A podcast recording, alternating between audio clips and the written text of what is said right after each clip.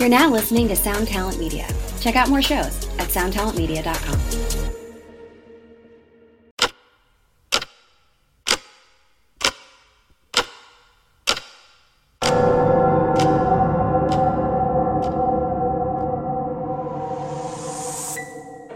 Welcome to 3 a.m., where we discuss and dissect the supernatural. I'm one of your hosts, Charles Hatch. What's the scariest thing you've encountered? That's been one of our favorite questions for years. 3 a.m. is the result of asking this question over and over again. Stories we share are typically sourced from those we know, our listeners, and personal experience, the validity of which can be determined by you, the listener. While we may not have all the answers, we find the culture and lore surrounding paranormal events and unnatural occurrences fascinating. We hope you enjoy. Like um, that one time where uh, I was just like going to the going to the bathroom, peeing, and all of a sudden, a fly flies right into my stream and kills itself. Goes right into the toilet with the string. Just right into the toilet with the string. That's, that's startling, bro. Dude, it was the weirdest thing. I was like, what the? Dude, kamikaze ass fly. Yeah, dude. Some fly You're a with his fly bro. children or like fatherless or motherless. I don't know. Some maggots out there just crying for their dad. That's the start of a yeah, I'm, I'm movie. basically a killer now. Guys, welcome back to the 3 a.m. podcast.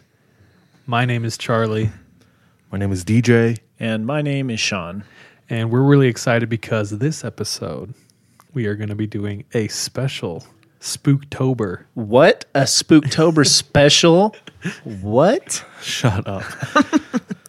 We're going to be talking about um, what's been our home for the last couple years, and that is Utah. oh, People working together. keep going, keep going, keep that going. Next verse, please. No, I'm good. That's like on all the. I've actually never seen the commercial. I just hear people singing it. I had no idea it was Here. a commercial. I had it was like their promotional ad for like visit Utah. You know what I'm talking about? Utah's rad. Yeah, like Utah. Like that's their hashtag. Utah is rad or something. Utah needs new PR because They also do Life Elevated. That's the other one they do. but yes, I agree. They need new PR because Utah some needs dope new stuff. PR because Utah is actually dope, but has like the worst rep, which I understand, and a lot of it's warranted, but there's enough to out outweigh that. True. There's another thing that Utah needs to fix. Is okay. So last year, my mom came up for a work trip, and she was with a, a bunch of her coworkers, and none of them had been to Utah. They had no reason to come to Utah previously. So they're really excited to be in a new city. They're in Salt Lake. And I was working at the time, so I didn't get to see them a ton. I mean, my mom was working too. But uh, we went out for dinner one night in Salt Lake. I met up with them. And uh, talking to her coworkers, she, or talking to her coworkers, they asked, you know, what's uniquely Utah, like food wise, that I can go and get, you know? Like New York has their pizza, Philly has their cheesesteaks. The South has barbecue. Yeah. Uh, what what does Utah have? Nothing. Jell-O, Utah has dude. nothing. I actually have something. Fry sauce. Okay, Okay. that was it. Yeah. Other that or Jello like- or funeral potatoes. You don't go somewhere for fry sauce. Also, you know? isn't fry sauce just mayonnaise and ketchup? Yeah, I mean, Okay. try a little harder.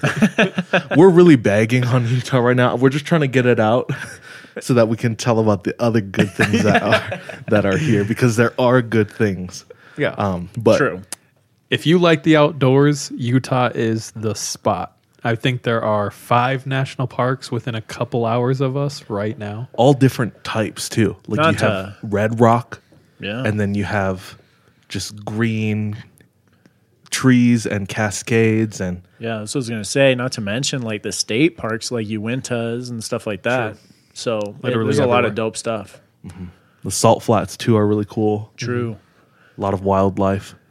Super beautiful place to live. Yeah. Just invent some damn food. Get something better to eat, bro. no, We've, uh, for the most part, enjoyed our time here, especially because we found good people, Each other. each other. We found each other. I found here. you. and some good food. yeah, I guess. Um, but yeah, we're, we're going to be talking about Utah and stories that have happened in Utah. Um, kick it off, though, What a question. from the question jar. So by now, you guys, I know, I'm sure you've seen our YouTube videos of our clips and our adventures at the Mercur Cemetery. So thanks for all the views. Uh, we're waiting for our check to come from YouTube any day now. And please let us know if it's not clickbaity enough for you. Yeah. We really tried to get it like perfect clickbait, and we realized that we're missing some stuff. We'll do better. yeah. We were told by one of our neediest fans that all we needed was a red circle. and I couldn't agree more. We're getting there. Um, I think it's time for The question. Question was the time. question. question of this week is would you rather have an arm hacked off or a leg i already know both of your answers and i feel like you guys know mine um, both of you are arm I'm going to say leg. I Oh, actually really? was going to say leg too. you'd rather have your leg chopped off Yes. So I can get one of those like kangaroo Yeah, yeah, fins. it'd be like the. But then I'd I still ask have for him two to hands. get both you know of what my I'm saying? legs, so you could have both fins. So I'd be like that girl from uh, Kingsman. Hey, Oh. I see you. See what I'm saying? Yeah, yeah. or mr krabs Oh, just a double peg Or a leg peg leg Pete. Yeah, dude. Just one leg. i thought you guys would keep your legs because of how much you guys love the outdoors Well, I mean, you can still get one of them things. yeah but how much harder it would be mm. I mean, it's true. But I also like rock climbing too. I need my hands for that. and I your legs get like. well, I mean, you do. I feel like you get more of your strength in rock climbing from your legs. I don't know. Depends. If it's like super, True. if it starts going upside down, then then yeah, your hands. But True. in, initially, But you would be more SOL with just one hand. when we were down in Patagonia, we met a guy who was like 6'3", 220 to 40 pounds. Big dude. Oh, yeah. And he was missing a leg. Doing that all on one leg. So he was going to hike up to the top of Torre de Paine, which is a huge mountain. Uh, it took us literally all day, and he was going to do it. And his wife had been, he, she was going with him, and she had been training all year to fireman carry him. Just in case. But he was a massive dude. She was small too. Like she was probably like a five six. She was like my size. so that was crazy. Anyway, you can still do the outdoors. Yeah. Awesome. Well, I'm glad to be back. I'm excited to do this episode. Uh, kind of shout out where we record and where we all. So we're. I don't know if you guys are. You guys probably already know this. I'm from California. Grew up in California. DJ grew up in Hawaii. Sean grew up in Washington. Actually, Sean grew up all over the states, but we all met in Utah. That's kind of where our love for scary stories sparked, grew, and coalesced into 3 a.m. yeah, we've been here for seven, eight years Yeah. at this point. So Holy crap! I'd like to think that I know the lay of the land here. I know the culture and lack of. lack of, or how to get around and how not to. Right. Right. But uh, yeah, you guys got some stories for Utah, right? Got a couple. Yeah. Let's see who goes first. This show is sponsored by BetterHelp. Have you ever had a relationship that you're proud of? Proud of because you put in the work and the other person put in the work as well. Uh, didn't have to be perfect, but uh, effort was made, honest effort. I think it's definitely more rare to have those types of relationships. Uh, the good thing is with, with therapy, at least in my experience, uh, that's something I've been able to find. Uh, somebody who invests in me, uh, especially when I invest in myself. And we'd love, love, love for you to experience something similar. So if you're thinking about starting therapy, give BetterHelp a try.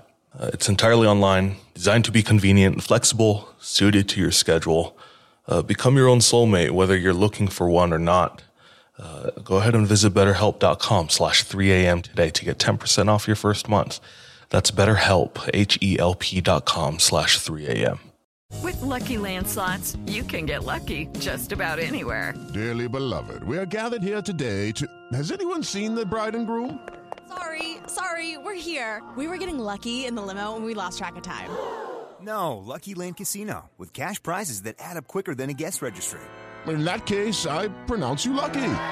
Play for free at LuckyLandSlots.com. Daily bonuses are waiting. No purchase necessary. Void where prohibited by law. 18 plus. Terms and conditions apply. See website for details. All right. Roll Bust the out die. the die. Oh. DJ You know brought me. his custom die. You know me, dog.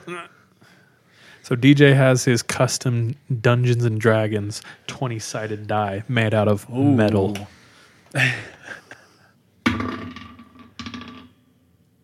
I got a 16. Sean got a Eight. 8. I got a three. so highest number goes first. Shoot. Cool. So for my Utah stories, um, I'm going to tell an experience that a young couple had with a famous serial killer who spent time in Utah, and that is Theodore Bundy, also known as Ted. And I feel like even just recently, Ted Bundy's become like super popular. Again, I don't know. Sicko extraordinaire. I guess like Zac Efron did that video movie of him, so he was on Netflix. There was that documentary that came out just before that too. There's a documentary that came out just before that on Netflix. What? Maybe it's just Netflix. Well, true crime in general has like the genre has just had so much success in the past few years. yeah, It's because for some reason everybody can relate to to wanting to kill something. But yeah. True, true crime definitely has like popped off recently, and in fact, if you recognize this story, it's because they told it on a true crime podcast, My Favorite Murder.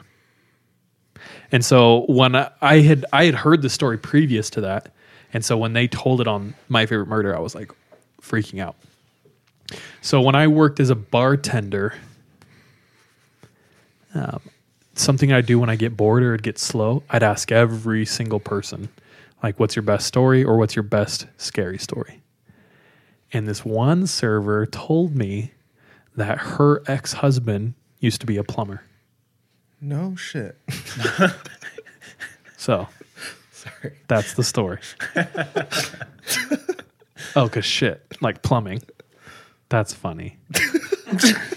Did you really not get it? Wow. Until Good job.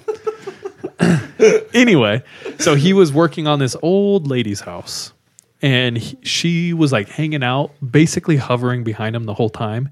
And he said she was just talking and talking and talking until finally she starts telling this story and he has to stop plumbing,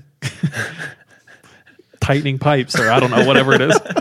and he like comes out from under the kitchen. He's just like enamored by the story. So she said when she was young, much younger, she was in Provo and it was near the time of Halloween. And she had met this guy and decided she was going to go on a date with him. Provo, real quick, is just a small college town about an hour south of Salt Lake, uh, home to Brigham Young University. BYU. Yeah, usually, I think the population's about 100, 120,000 people in Provo. So Yep. And she was down there during Halloween time going on a date going on a date with this guy. And so uh when she met up with him, he had suggested and she decided that they were going to go like stargazing. And there's a pretty famous place up Provo Canyon called Squaw Peak. so it's where a lot of couples go to make out diddle, I don't know. Classic, classic lookup point. Read scriptures or something. pray. Yeah. Uh, all type of debauchery, right? So they turn off. It goes up Provo Canyon, and there's a turn off on the right, And once you turn off on the right, you have to take this super winding road up this cliff. takes about 10 to 15 minutes, five minutes if you're Sean. And right when they turn off the main road and get onto this more rural, secluded, winding road up the mountain, she said something in the car changed. And she looked over at her date, Ted, and he was like rigid and just staring forward. And she gets really uncomfortable. He starts going a lot faster up the canyon, and she can feel that something's off. So she doesn't know what to do. She's freaking out. She asks him to slow down. He's just ignoring her, staring straight forward. And he has this really like menacing feel about him. Um, so it gets to the point where she's so scared, she opens the door as he's going like 40 miles an hour up this road and she jumps out of the car. She said she like slid down a hill. She didn't get too messed up, but she got up and she started running and another car came and saw her. She flagged him down and by that time he had taken off. Whoa. Dang. Yeah. So later, after she jumped out of the car and she got away safe, later she found out that Ted Bundy had gone out that same night, found another girl, and killed her up the canyon. Oh. Um, while we were telling this story, one of my managers came in and said her seventh grade teacher like used to go to the same mall that was his hunting grounds. So he had like this mall up in American Fork, I believe, mm-hmm. where he would go to all the time, and that's where he pretended to be a security guard, right? So she said one time she was working in that mall and she came out and there was like no other cars in the parking lot. It's dark, and you know parking lots um, at night. It's just like beams of light and then darkness. So she can see her car like sixty spaces away under a beam of light, Cinematic. and it's just pitch black. So she starts walking, and she said she's about halfway when she stops because she thinks she hears footsteps that aren't hers. So she starts walking again. And this time, because she's listening closely, she can hear that someone's trying to walk in sync with her. So immediately, she sprints to her car, gets there, puts the keys in the lock, and opens it and slams the door. And she can see a shadowy figure running up behind her. So she turns it into drive, pulls away, and as she's pulling away, she looks into this man's face that she later finds out because of the news is Ted Bundy. And she said, I'd never forget his face. Oh. So there's like a lot of stories and there's a lot of famous stories that we all know, but there was a lot of personal encounters with this guy while he stayed here. Um, and that was just one day of me asking, and I got like two solid stories from it. So I'm sure there's a thousand more. I hate that dude. Such a Bundy? dickhead, dude. It's the worst. He, yeah, he's I'm a- not like trying to be funny. It's like, He's like what gets into people's heads to bring themselves to that. And he was a serial Dude, psychopaths. killer sociopath, know, and dude. offender. that that's a wild time. Having that in your hometown, it's Oh, like yeah. the big talk.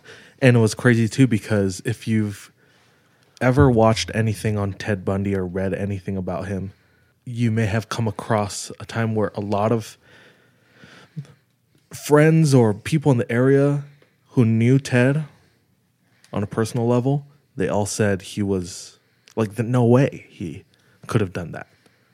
Like he's just a charming and really like suggestible person, easy to talk to, charismatic, but then he used that to his advantage, which is wild.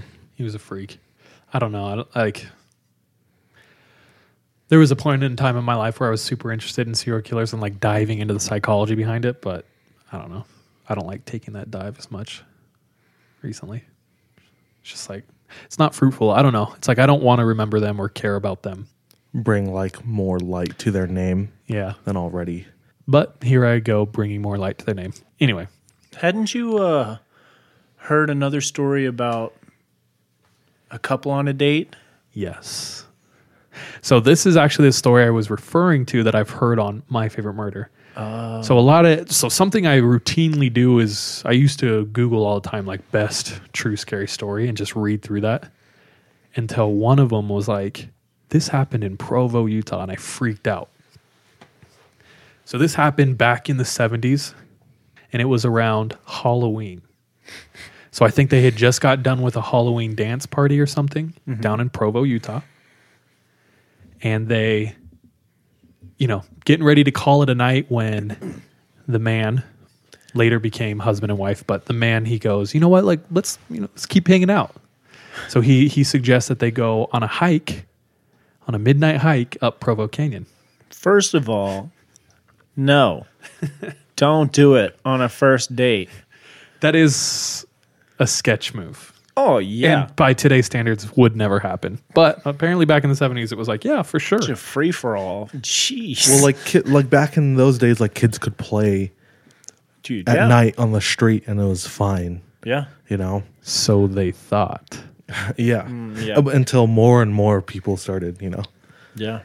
killing people. so So the guy in this situation, he knows Provo Canyon super well. He goes rock climbing there all the time. And he says, "Yeah, I have this one of my favorite, you know, paths is up here. Let's just go on a hike. It's a full moon, the stars are out. We'll be able to see." So they drive up the windy road past Squaw Peak. They park the car and they get out and they start to hike, pitch black almost, except they have the moon and the stars. Right. So as they're walking along, they come up to a section of the trail that's completely covered by trees. Mm-hmm. And unlike the trail right behind them, it's almost pitch black in there. The moon and the stars are covered. Mm-hmm. So they come up to the opening of it, and the man gets a bad feeling. But he ignores it. And gotta test it a little bit, you know. He's like, I just met this honey, bro. I We're not going back. I'm not turn trying to around be and tell her, scared. you know what, I'm actually scared. Because she'd be like, you know what, we're actually done. Anyway, so later he would find out, she would tell him she had a f- bad feeling at the exact same time. So if you're listening out there and you're with someone doing something kind of sketch, if you get a bad feeling, trust it, tell them. Anyway, trust your gut. yeah, boy. Hey, So they decide to continue and they step into the darkness. As they're walking along the path, their eyes can barely adjust, they can barely make out outlines. He gets another feeling, this time stronger. And as he gets his feeling, his foot bumps into something soft on the path. So he pauses. This feeling is hitting him and he looks around and all he can see are just dark shadows and trees. And he decides right then and there, we're getting out of here. So he turns around and says, We need to go. I don't feel good. She goes, Okay, me too, good. And they get out of there. They get married, they have kids. And years later, they see an interview with Ted Bundy. And the interviewer says, What is the closest you ever got to getting caught? And he sits there and he says, You know, back in the 70s, near Halloween, I had found a girl and I had taken her up Provo Canyon. It was the plumber. Except he's like 26. and it's Ted Bundy. We know who it is. Stop trying to solve solved things. so he he describes this time where he took a girl up, and I personally think it was the second girl because the first girl had gotten away yeah, that same night. the one that had gotten out of the car. Yes. So he went and found a poor girl and convinced her to go up the canyon. And he had just killed her when he said he heard a noise and looked up and saw two people coming into the trees. So, a split second decision, he ducks behind a tree and he sits there and he watches as this couple walks right up to the body, stop, look around, turn around, and walk away. Oh my gosh, So, the couple got this close, bro. Terrifying. I mean, well, he probably would have just run. Like if they did find the body. You know what? I bet a normal person would run, but I bet Ted would somehow convince him. You're like, I just found this I too. just, yeah, I, I was just going to get help, and I'm, I'm glad you're here. That y'all, yeah. I bet he would. That makes me think: how many bodies or serial killers have you bar- narrowly missed in your life?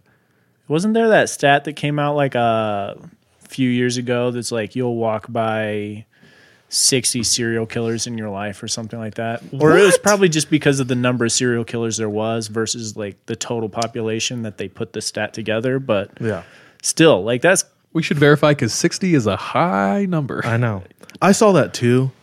I wondered if it was just like something BuzzFeed made up. you know, I think it would be right. but odds are there. Ugh. Yeah. Like from an odd standpoint. And that's where I think they got it from. That's crazy. I know there's other Ted Bundy stories out there. If you have one, if your grandma has one, send them in. We'd like to hear. Oh, yeah. But yeah, what a wild time. it reminds nuts. me, yeah, like he literally terrorized parts of Utah for a while. And it reminds me of like when the Zodiac was terrifying. at large. Yeah, terrifying San Francisco. And one of our good friends' aunt lived there during the time. And she said it was just like chaos. Everyone was terrified. Everyone everyone was talking about it. locking their doors, Yeah. freaking out, you know, calls every night, checking in. Yeah. It'd be, it'd be stressful. Yeah. For sure. Actually, for a couple of years, we would see a poster, not even a poster, just a print, like a paper printout um, of a missing girl. And I want to say she would, she looked Latina. I think her name sure. was 100%. Latina as well. Yeah. And we also saw like this poster in a lot of like, li- like Mexican restaurants. Yeah. Um, Taco Bell. Cafe Rio. okay, Back to the serious subject. No, we saw this. We saw this poster at a lot of different places we were eating, um, and it was up there for a couple of years. Personally, I don't. I think I've said this before, but I don't like looking at them because, like, when I see like s- something about a missing person, one, I feel I just feel terrible about it. Yeah.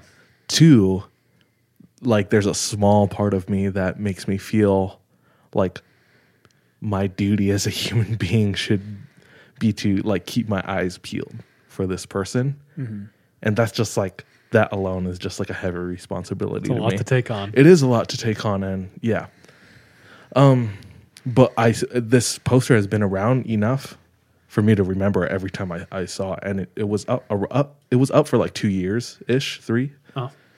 No, we And- would see this everywhere. I remember it being everywhere. Yeah. Yeah, we went up to Hobble Creek, which is about 20 minutes south of Provo. And I wanted to show everybody this cool rock climbing spot, but it was at nighttime. And there was maybe like seven or eight of us. We found the spot. It was cool. We hung out for a bit.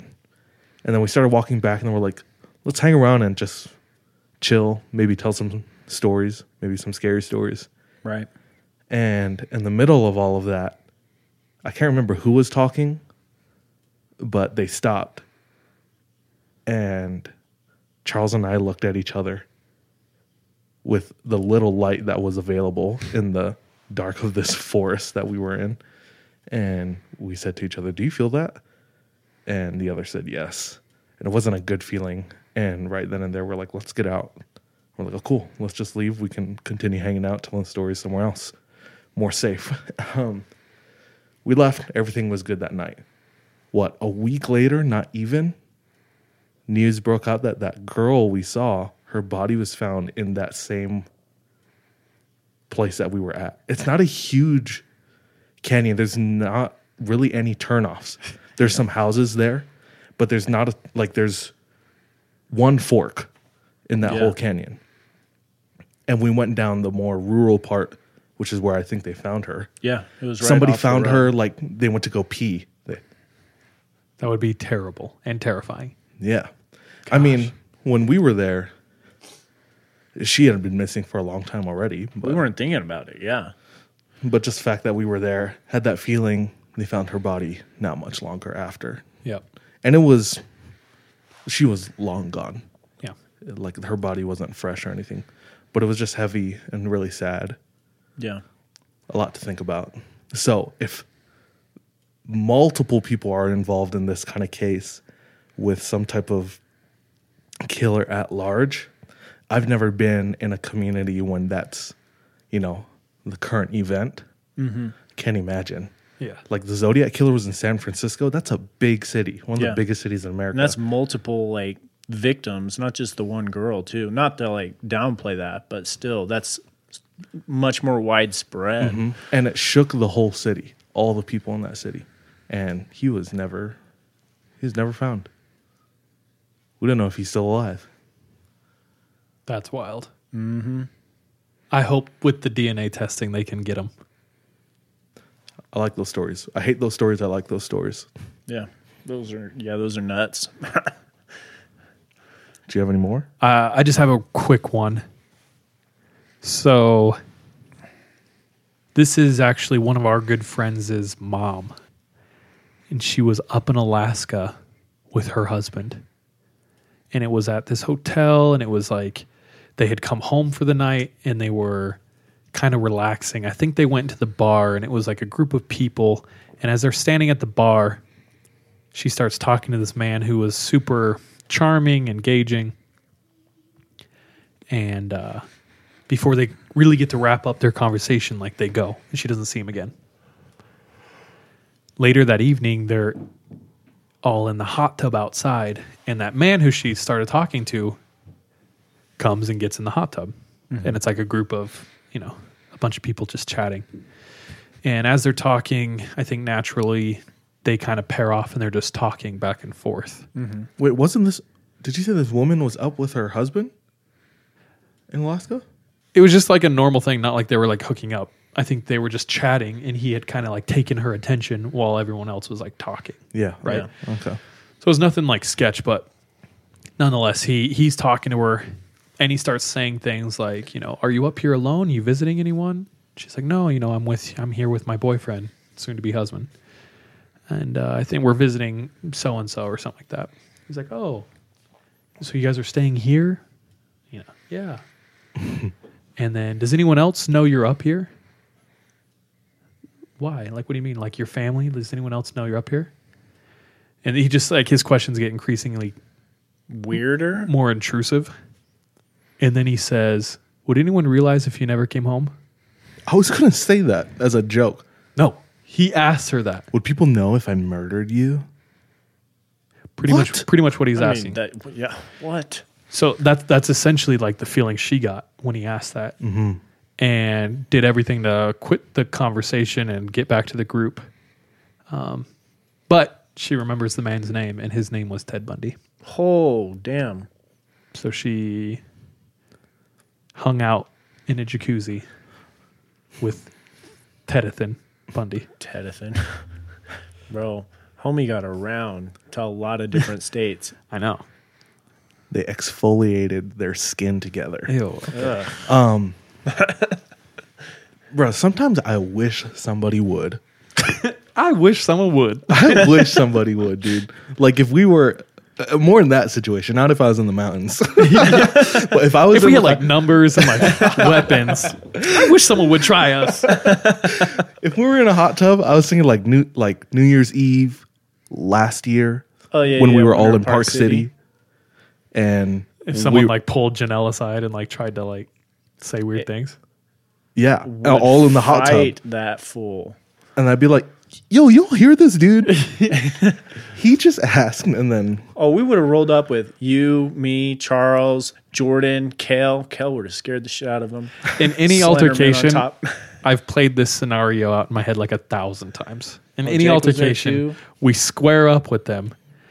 And then when it gets real, we all step back and Jordan, the smallest one of us, steps forward.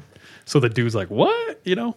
And then Jordan proceeds to beat his ass because he was fourth in the nation of wrestling. and I've seen Jordan wrestle with Sean. and I easily have 80 pounds on And at the time, probably, like- 80 pounds at least. Yeah. And Jordan like handles himself. He's a little Dude, he little threw squ- demon, me bro. over his shoulder. I was like, nope, I'm done. I am not wrestling you anymore. Yeah, the spirit animal we gave him was the Tasmanian devil, which was Fitting. apt. yeah. Crazy dude. Yep. All right, who next? I think it's Shawnee Boy. Sean, it's your turn. I got a couple stories tonight, actually. Have either of you heard of the Salt Lake City Ghost? Nope. Mm. And it's the Salt Lake City Ghost. Damn. So, What's it got to do to get How do that you title? earn that Yeah, I know. He's all proud wearing his badge. He's like, right? yeah, no, I'm a Salt Lake City ghost. So he is one of the oldest ghosts, if not the oldest ghost in Salt Lake City history, and that's probably why. So back when Salt Lake City was being established, people obviously, you know, they die, and so the the uh, the city hired this man to be its grave digger, the man that would go and dig all the graves for the bodies that you know when they die. Was this at the Salt Lake Cemetery by any chance? Yes, Salt Lake City Cemetery, which, by the way, is the second largest cemetery in the U.S. It's huge. It's huge. Massive. We Yeah, walked yeah. around there one night looking for a specific grave, and we were walking around for easily three hours. Oh yeah, dude, that was so long, and we randomly found what we were looking for too. We gave up and we're like, let's head back to the car. We're like, we're pooped, hungry, it's late. And on the way back, we ran into it, which was crazy. But True. So this guy used to be the grave digger at that. Yeah. Now this man's Cemetery. name was Jean Baptiste. He was born in Ireland in 1813 and was given the job uh, as grave digger in 1860 once he was here in Salt Lake City. Now he obviously just did his job. No one really noticed him or anything. There, what a fitting name. Jean Baptiste. Just burying people in the ground. John the Baptist. True, true. So there was this one man who was buried here in the Salt Lake City Cemetery, but he was from back east. His family was still all back east as well. And his brother came from the east and wanted to pick up his body and take his body back to where their family was from so he could be buried on the family plot. So he requests the body to be uh, dug up. And when the body was exhumed, they opened the casket and the body was naked and lying face down. which can only mean one thing. Well, I mean, Wait, hopefully. hopefully. well, the first thing was John Baptiste or Jean Baptiste was then questioned, like, what's going on? And turns out that he admitted to having stolen the clothes. He didn't admit to anything else, but he admitted to stealing the clothes and the belongings of this man. Now, one of the men in the Salt Lake City uh, community leadership, like city council, had his daughter that was buried in that graveyard or something. And all of a sudden was like, well, what if that's not the only one? And so it was questioned more, it was questioned further. He was like, what about this one? What about this one? And they went back to Jean Baptiste's house and found thousands of clothes. He would use them as like his curtains or like things in his home and he stole belongings, clothing, and he would send give them or he would sell them to like pawn shops and stuff like that. So people would identify the clothes that their family members were buried in and they would find them at pawn shops. What a hustle. Uh, if only that one dude didn't get exhumed, he would would have gotten away with it. It was from the Medley kids. Bro, he like you're already going through the tragedy of losing someone, and then you have to find out that this freaking frick oh yeah, is like defiled your loved one's, you know, Yeah. memory. oh yeah. Um, at this point, he was tried, found guilty for theft, and I don't know if there was anything else involved, but at least theft. Being a dick. And he was branded and then exiled to Fremont Island. And if you don't know where that is, it's a little island out in the middle of Salt Lake. What? Yeah. I had no idea. Yeah. An island in Salt Lake? There's an The, island, the Salt Lake? the Or- Salt Lake, the Oh, Great okay. Salt, Salt Lake, and it's called Fremont Island. Okay. I thought you were talking about Salt Lake City. Oh no, no, I was like, there's no like. Go over there. yeah, Okay, sorry, sorry, sorry. no, no, no. Okay, so they banished him, exiled him to this island called Fremont Island.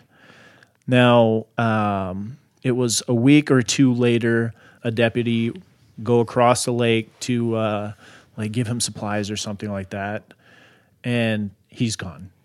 Like the island is bare except for this one little hut that he had built, and he was gone. He has never been found. Oh, that was the end of him. That was the end of his mortal body. Yeah, yeah.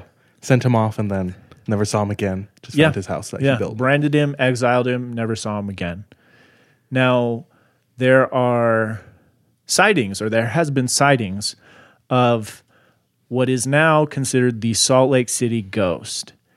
And they believe it to be this Jean Baptiste because the sightings of him are along the salt, the uh, Great Salt Lake, like the uh, beaches of the Great Salt Lake, and he's carrying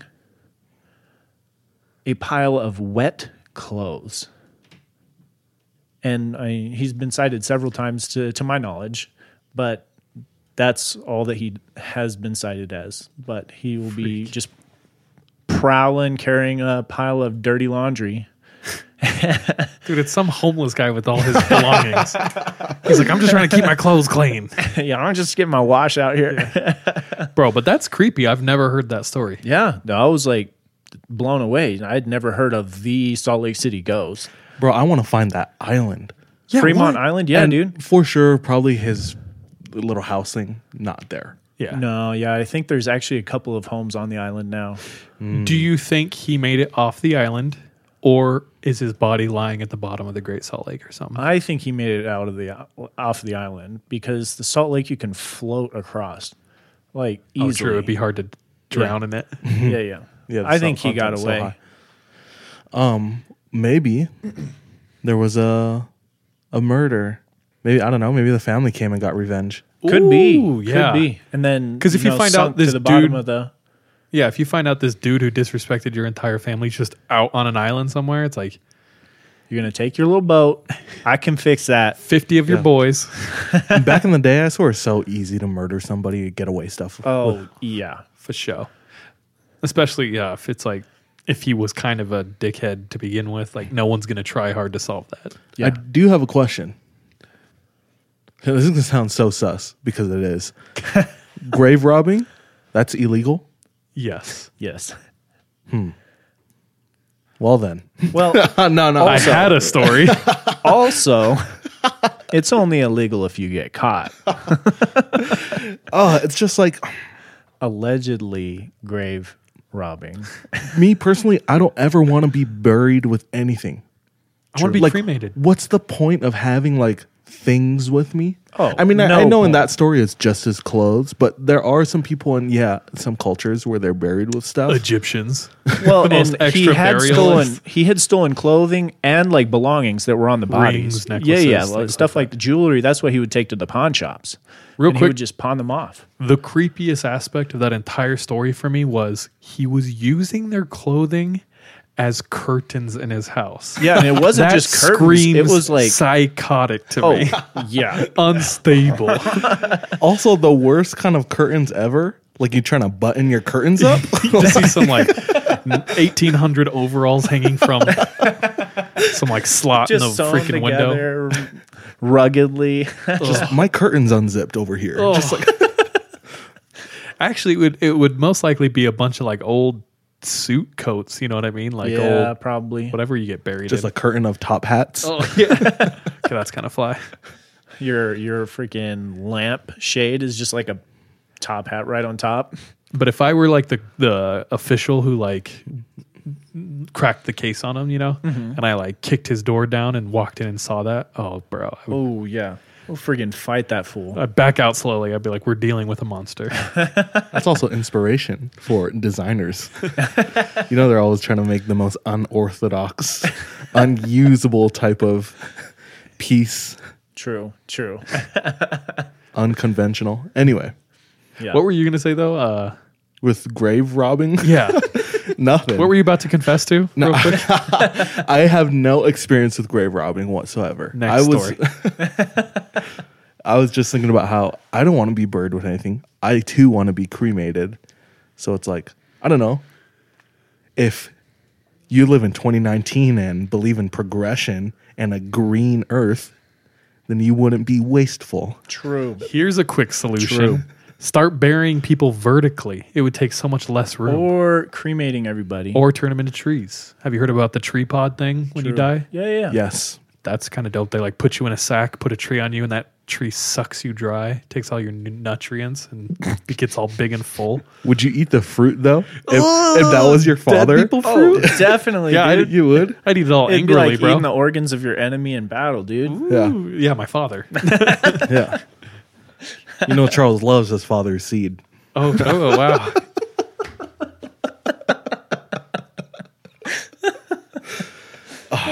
Getting a little rowdy. We need to tone it down with another story. Okay. All right, this story comes from a girl who moved here from Brazil. Aye. Okay. Born and raised in Rio de Janeiro. And Rio de Janeiro's unfortunately one of the things they're infamous for is just their gang related activity. The favelados. Yeah, the, fa- the favelas. Fa- Fa- eh, favelas. favelas. Favelado means like ghetto person. Yeah, like there's there's like a big slum part of Rio de Janeiro, and a lot of gangs run all of that. Can I tell a little? Yeah, go ahead. So in Rio, yeah, it's actually like it's weird because how the city's situated, it's right on the shore, and the super rich live on the bottom, mm-hmm. and the whole mountain is covered in favelas where all the poor people live. So it's almost like opposite because usually the rich people live up top. And you've seen them in the movies with like the colorful houses, just like Just stack. saturated on the hill. It's all like corrugated iron, Yeah. and they're stacked on top of each other, super narrow. Um, yeah, it's super bad in Brazil to the point like child gangs are everywhere. So eight, nine, ten year olds and big groups of them will come. and even police know not to go to certain parts. Oh, yeah. of the favelas. You can be on the most touristy beach, and locals will like look around and just dip, and people won't re- know. But all these little kids come out from the favelas, and they'll just rob you with gun, knife, just take all your stuff, dip, and they have like no regard for. You like they'll kill you right there. Mm-hmm. Yeah, Yeah, so this woman is from there. nice. Sorry, painting a horrible picture. I've never been, but that's the way it's been portrayed, unfortunately. Uh, that and the beautiful beaches. So, um, she moves to Provo. I don't know why. She's younger, so I assume it's school. She's going to BYU or something, maybe UVU. Anyway, coming to a small city because Rio's huge, population is much larger than than Salt Lake City, let alone Provo hmm. she feels relatively safe. And with it being the US, she's not scared at all in Provo. And let's be let's be honest. Like when I moved to Provo, it's the most safe I've ever felt in my life. Mm-hmm. Not once have I felt in danger Nope. living in Provo. I, I, I could go anywhere I want, whenever I want, and I'm Yeah. I never feel sketch really. yeah, not once did I feel in danger, which is good. Except maybe It's West Valley. and them Tongans, bro. This experience that she had happened about a year after her moving here to the States. She describes herself as a cautious driver, driving really fast. Isn't normal uh, with where she's from. Gives her a little bit of anxiety. Um, and this happens in November. And this November, winter came sooner than later. So it's this. Uh, she describes this experience as a snowy winter night, and she's driving a little more cautious than usual. And she's in the city of Provo. She's getting off work, headed home. It's already nighttime. And she pulls up to the light, stoplight, and she sees a man in crutches approaching the light, waiting to cross the road. Hmm. One, being outside in the winter, just not fun. On crutches, even more so. Triple not fun. So she's feeling a little empathetic. She rolls down the window. She's like, Hey, do you need a ride? I can give you a ride somewhere close. And he says, Yeah, that'd be great. Hops inside her car. And she immediately gets a, a weird feeling. It's not overbearing, but it's something that she definitely takes note of. But they they drive and he's like, "Can you take me to my friend's house?" She's like, "Sure." It's close by. They're driving. They're having small talk, getting to know each other. Um, he asks her what she does for a living, um, and they just go back and forth. They get to the friend's house, and I think she takes it a step further and says, like, waits for him to get inside the house, and He's knocking at the door. I don't think the lights are on. But after a while, there's no answer. So she's nice enough. It sounds like this woman's a saint. For real. She's nice enough to offer him, you know, a drive to somewhere else that would work. And um, while talking to him, he's back in the car already.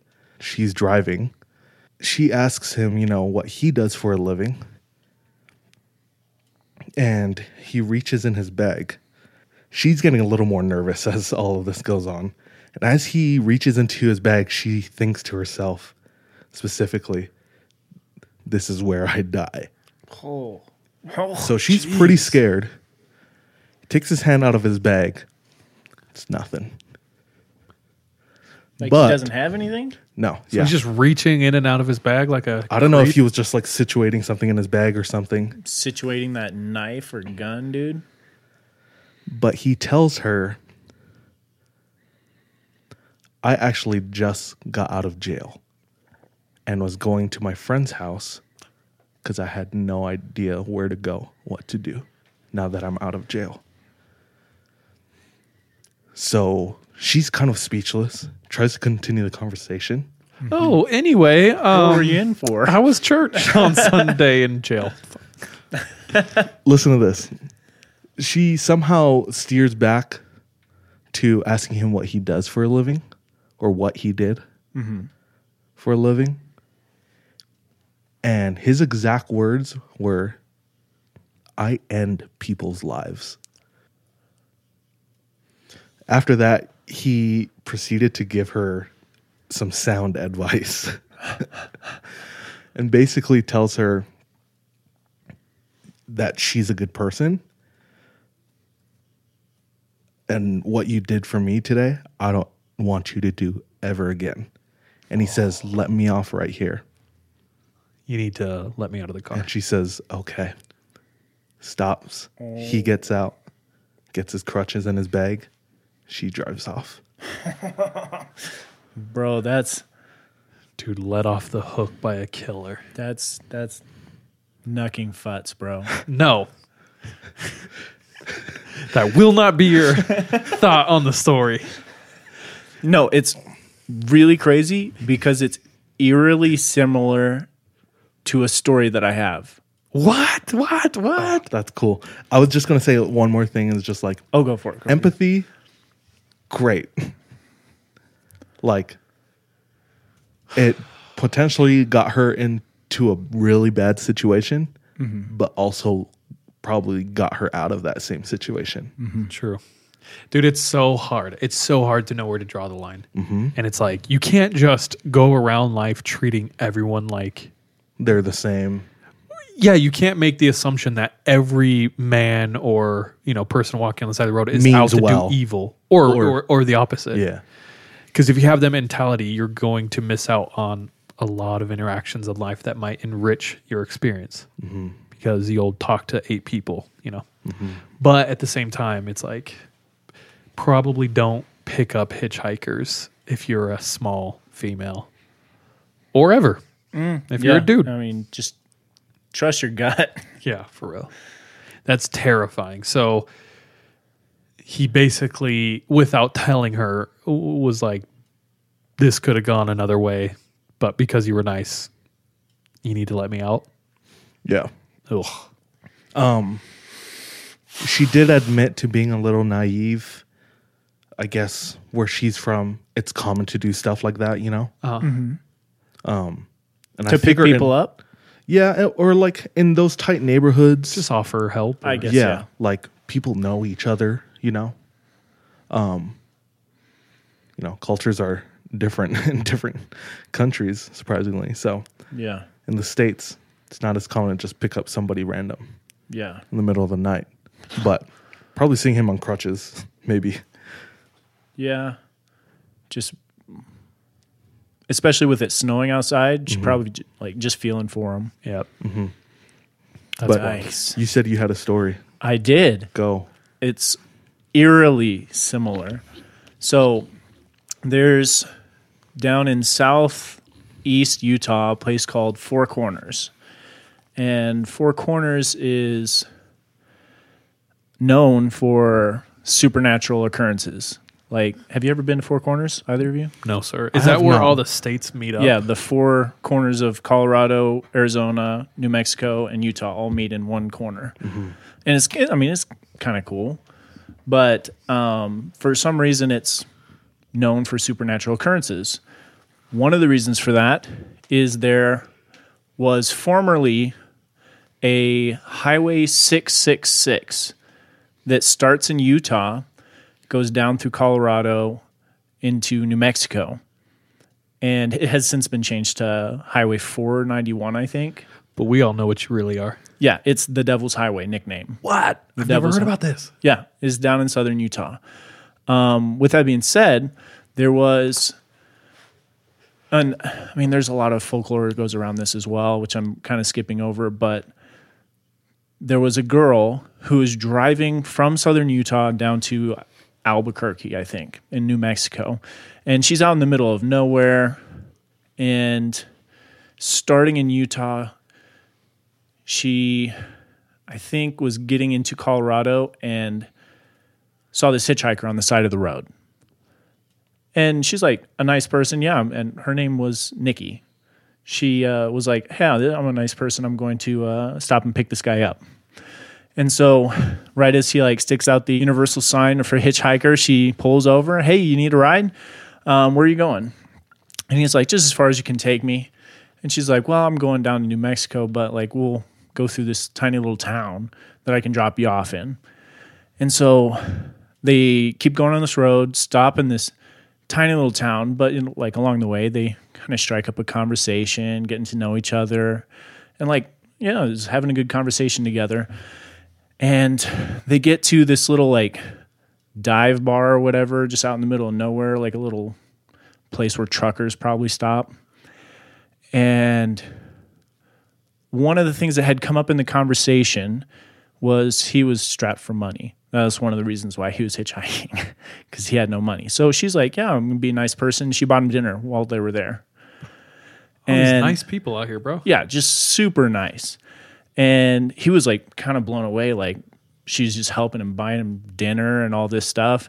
And then they get back in the car and drive to this town. She drops him off in the downtown of this tiny little town, if you will.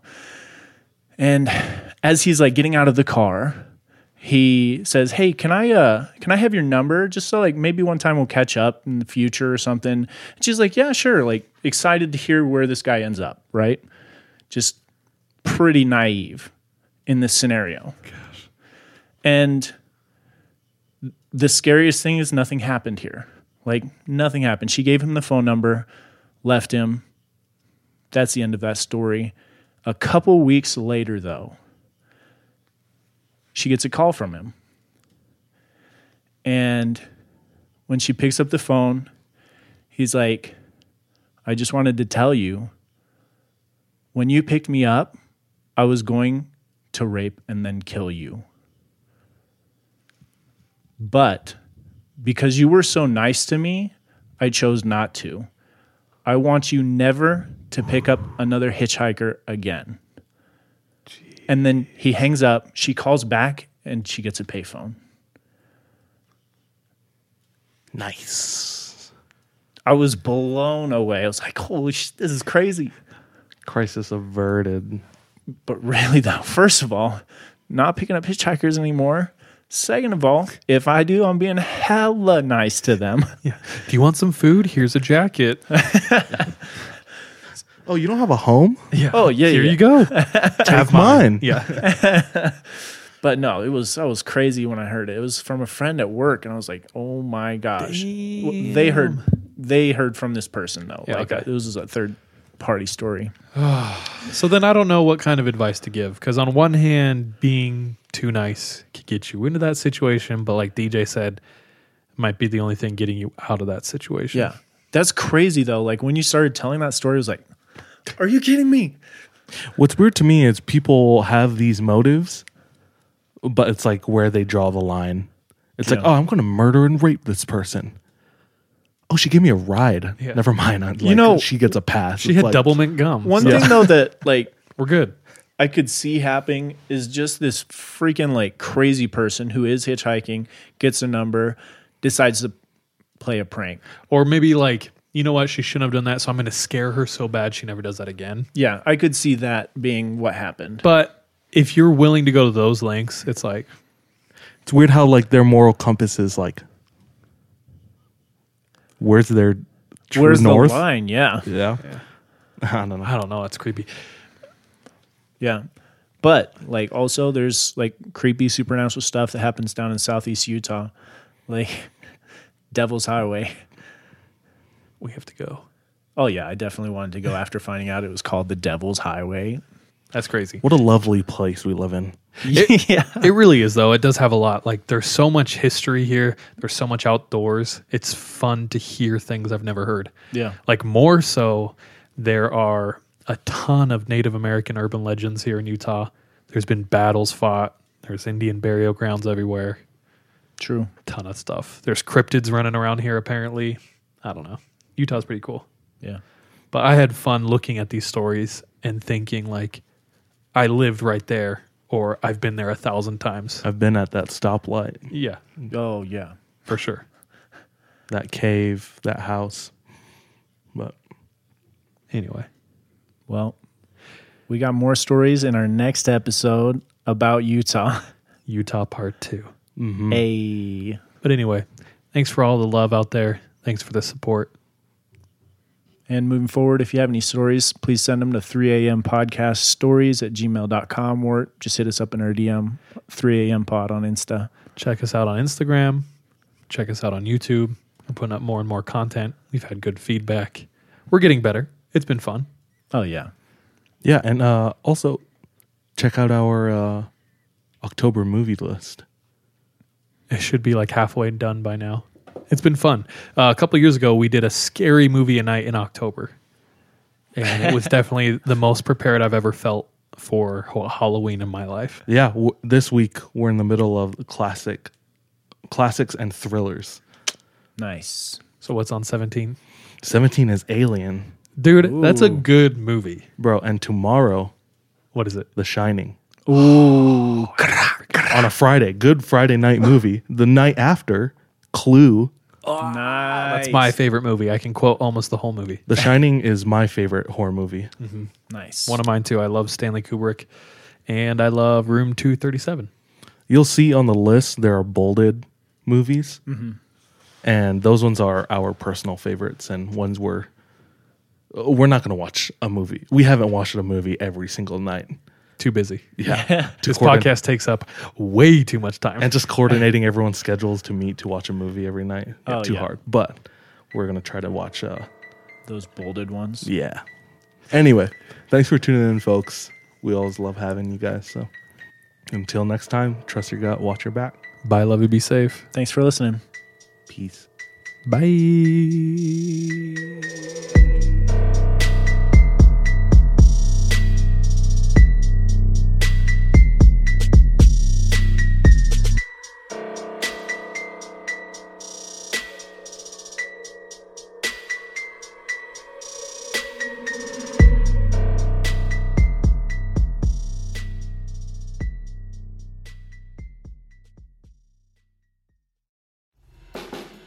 Listen to Mr. Bunker's Conspiracy Time podcast. It's a fun show about weird stuff. New episodes every Wednesday, yeah, eggheads. I'm Art. And I'm Andy. And Mr. Bunker's Conspiracy Time is a podcast about conspiracies, the paranormal, UFOs, unsolved mysteries. We're, we're going to be discussing the Kennedy assassinations. Oh, yeah, that's his nickname, Finger Banging Bob Lazar. Give me some aliens with some good frickin' spacecraft. The whole enchilada. the only thing bigger than Bigfoot's feet are our egos. If you like simulation theory, ancient history, egghead science, and Mandela effect, that kind of stuff. So check it out. New episodes every Wednesday. All the links you need on MrBunkersConspiracyTime.com. And we'll see you in the bunker. Hey, podcast listeners, I'm Paul Brandus introducing my podcast, Countdown to Dallas. It's a fascinating, in depth look at the seemingly unconnected events that led to the assassination of President John F. Kennedy. It's based on my book of the same title. In that book and in this podcast, I go all the way back to 1939 when Lee Harvey Oswald was born into a troubled and dysfunctional family. I'll follow his transient and often violent teenage years and young adulthood, painting a fuller picture of the man who would later become Kennedy's killer. I also take a look at events unfolding in that era, like Cuba and Vietnam, and I'll unpack the conspiracy theories too, not one of which has ever been conclusively proven. Subscribe to Countdown to Dallas at evergreenpodcasts.com or your favorite listening app October 31st.